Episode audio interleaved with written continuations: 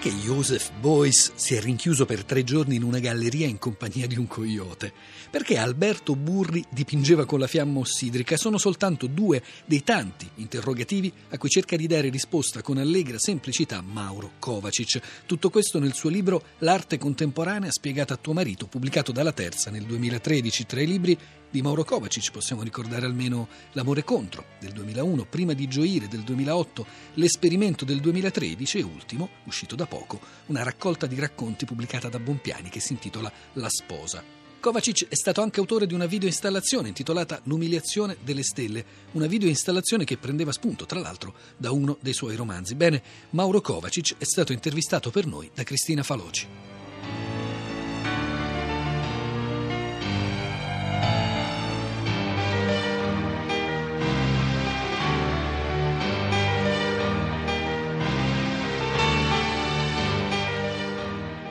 Mauro Kovacic, come si fa a spiegare a certi mariti l'orinatoio di Duchamp o le opere un po' macabre di Damien Hirst?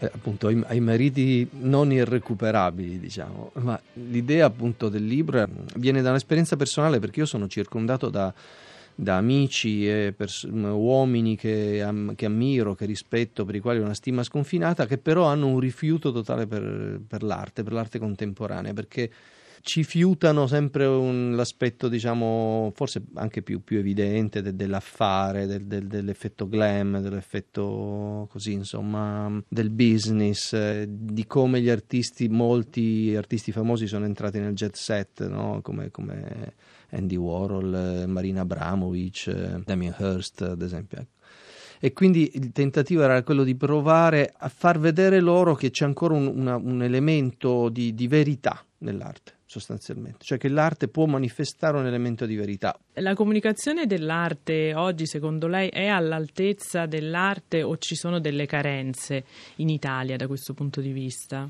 L'elemento della spiegazione dell'opera che è sempre stato un tabù, no? partendo da uno strano presupposto fumoso per, per il quale eh, l'opera eh, dire, esprime in modo quasi mesmerico, no? magnetico, un, un, suo messaggio e poi tu sei libero di, di capirla. No?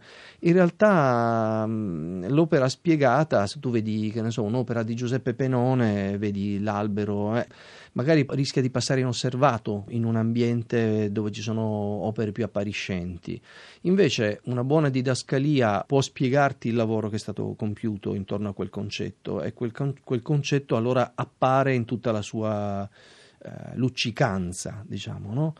sono molto importanti le etichette, le spiegazioni. Anche ad esempio, questo proprio come esperienza personale è molto importante riconoscere i materiali delle, in cui sono composte le opere. No? Uno appunto vede che ne so, un grande tappeto, faccio per dire, non so, di, di Mona Atum e poi scopre che questo tappeto è fatto di capelli. No? Eh, l'elemento materico spesso è essenziale poi per capire anche nell'insieme, quindi anche mm, sembra un elemento marginale che nell'etichetta ci siano tutti gli elementi, no? chiodi, eh, carta, spine da caccia, eh, eh, ehm, invece è fondamentale per capire anche ciò che hai di, ciò che hai di fronte. No?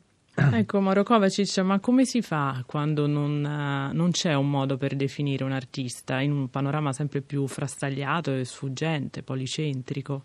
Talvolta sono stati dei movimenti artistici che hanno creato gli artisti addirittura, no? ad esempio l'arte povera per molti aspetti ha ingabbiato degli artisti dando loro delle etichette, un altro caso forse ancora più celebre è quello della transavanguardia. La transavanguardia di fatto ha dato statuto di artisti a, a, un movimento e quindi Clemente e gli altri sono diventati quegli artisti anche grazie a questa specie di grande etichetta che è stata costruita sulle loro teste. No? Però io trovo che in realtà l'approccio sia sempre un approccio profondamente individuale nei confronti del, del, de, dell'autore, dell'opera, insomma, sono artisti che stanno fuori dai grandi movimenti e che comunque sanno esprimere diciamo, un, lo, un, loro, un, loro, sguardo, una loro forma, insomma, senza che questa debba per forza essere chiusa in una, in una definizione. Chiaro, a noi spesso conforta poterla chiudere una definizione, è un modo anche molto comodo per, per liquidarla spesso, no? per saperla, questa l'ho fatta. In realtà poi gli artisti, ci sono anche degli artisti che uno saprebbe inquadrare, che invece esprimono una loro profonda proprio individualità e so, io sottolineo questa parola che è una parola solenne,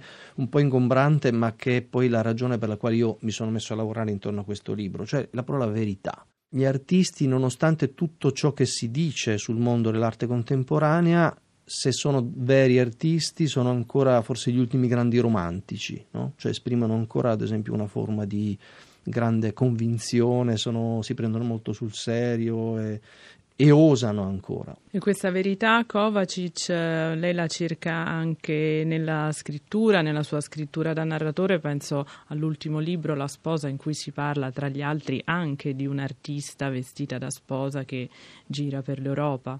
Sì, la, la, l'artista a cui lei si riferisce è Pippa Bacca, che appunto è, è, morta durante un suo ultimo viaggio performance. Pippa Bacca è morta nel 2008 nel tentativo diciamo, di attraversare l'Europa, l'Europa dell'Est, ma l'Europa tutta in autostop vestita da sposa. L'idea era quella di raggiungere Beirut e in realtà nei pressi di Istanbul è stata violentata e uccisa. Ecco, poi io, io, ho sempre avuto una, una diciamo, inclinazione a interessarmi di questo particolare tipo di, di arte performativa, ecco, dell'arte che si può raccontare, perché poi paradossalmente è uno dei rari casi di arte figurativa dove eh, si può raccontare. No? Una performance di Joseph Beuys è quasi più bella da raccontare che da vedere, poi una performance di Marina Abramovic, una performance di, anche di Pippa Bacca, di, di Gina Pane, no? eh, dove l'elemento del, della fine, del, del, fatto che l'opera si estingue nel suo stesso farsi, no? l'arte performativa è fatta di questo, di un'opera che si estingue nel suo evento,